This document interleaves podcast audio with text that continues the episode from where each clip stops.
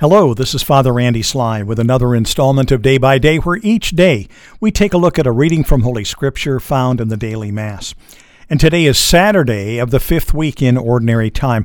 Today, however, is also a memorial. Today is the memorial for Saint Scholastica.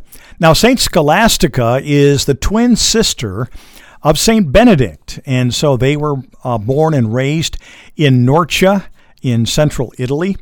And uh, in fact, it's a, a, beautiful little town. I had the privilege of, of celebrating Mass in the excavation uh, of their their uh, their house, which is underneath the basilica there. And uh, so basically, I was kind of in their kitchen celebrating Mass, and uh, of course, uh, thinking about the amazing days as Benedict and Saint Scholastica both lived there and grew there. Of course, uh, Scholastica joined her twin brother in religious life and died in Monte Cassino, quite near him, just a few years before his passing. A reading from the Holy Gospel according to Mark. Glory to you, O Lord. In those days, when there again was a great crowd without anything to eat, Jesus summoned the disciples and said, My heart is moved with pity for the crowd, because they have been with me now for three days and have nothing to eat. If I send them away hungry to their homes, they will collapse on the way, and some of them have come a great distance. His disciples answered him, Where can anyone get enough bread to satisfy them here in this deserted place? Still he asked them, How many loaves do you have? Seven, they replied. He ordered the crowd to sit down on the ground. Then, taking the seven loaves, he gave thanks, broke them, and gave them to the disciples to distribute. And they distributed them to the crowd. they also had a few fish. He said the blessing over them and ordered them to distribute to be distributed also.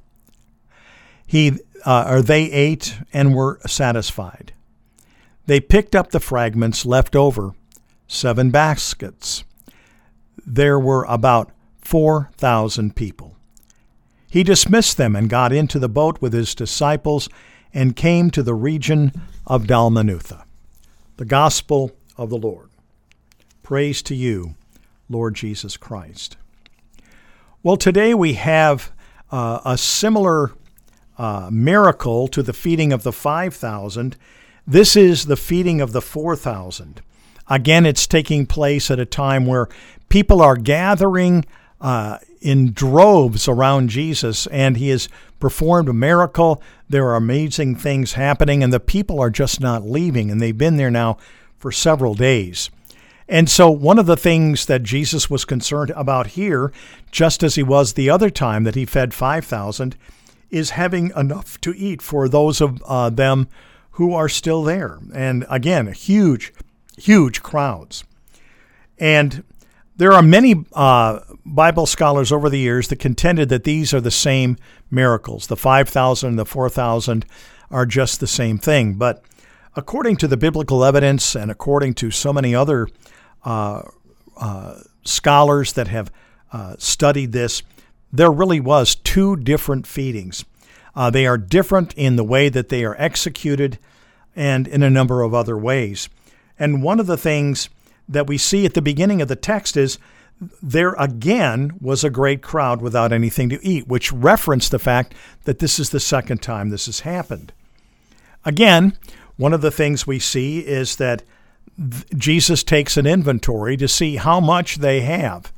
And he finds out they have seven. Now, in the previous miracle, there were five. Now there are seven. And also, he finds out later they have a few fish. Of course, the uh, the formula is identical in that he took the loaves, he gave thanks, he broke them, and gave them to the disciples to distribute. Very much the same thing as the feeding of the 5,000, and again, symbolic of the Eucharist, that the, uh, the bread of life is first brought forth to the altar. There, the priest in persona Christi, in the person of Christ, gives thanks. He breaks it, and then he gives it, and it's distributed. So, uh, this this beautiful miracle again underscores the fact that uh, Jesus was one who had compassion and pity, and was un- not uh, not at all reluctant to use his miracle working power to help those who were in need of just the basics of life. Here, using seven loaves and a few fish. Again, they picked up seven baskets of fragments and fed 4,000 people. One of the things that we can see here too, and it kind of goes with what I said yesterday about how all miracles were different. He did it a different way. That there there's no equivalence between how he fed 4,000 and how he fed 5. In the 4 or the 5,000 he had 5 loaves and 2 fish. And now he has 7 loaves and a few fish for less numbers of people. And again, there were 12 baskets gathered the first time, seven baskets gathered this time. One of the things we can see is that there's no way of setting a formula for a miracle. And uh, we see that it, it does not uh, de- de- uh, demand a certain amount to do a certain amount of work. God uses what he has available. That is the key here. And that's the key to the other one, too. What do you have in your hand? Well, I've got five loaves. Well, I've got seven loaves. God uses what is available at the time to move powerfully in doing great works among his people. And again, in this miracle of the 4,000 being fed, we see the great work that our Lord does in bringing forth uh, just the sustaining of life of those who were with him. So may the words of my mouth and the meditation of our hearts together be acceptable in your sight, O Lord, our strength and our Redeemer. Amen. One of the questions that uh, really could come out of this in, in terms of a personal reflection is to think about what do we have in our hand? What do you have in your hand? What do I have in my hand? That if we're asking God to do a work with us, that what it is that we have, what our, our, our resources, our talents, our skills, our gifts, what we have in terms of our desire and commitment to Him, we offer these to Him. Whether they're abundant or whether they're meager, what we have, we offer. And we become absolutely amazed at the way in which He takes us, takes what we offer Him and uses it to His divine glory. So may Almighty God bless you, the Father, the Son, and the Holy Spirit. Amen.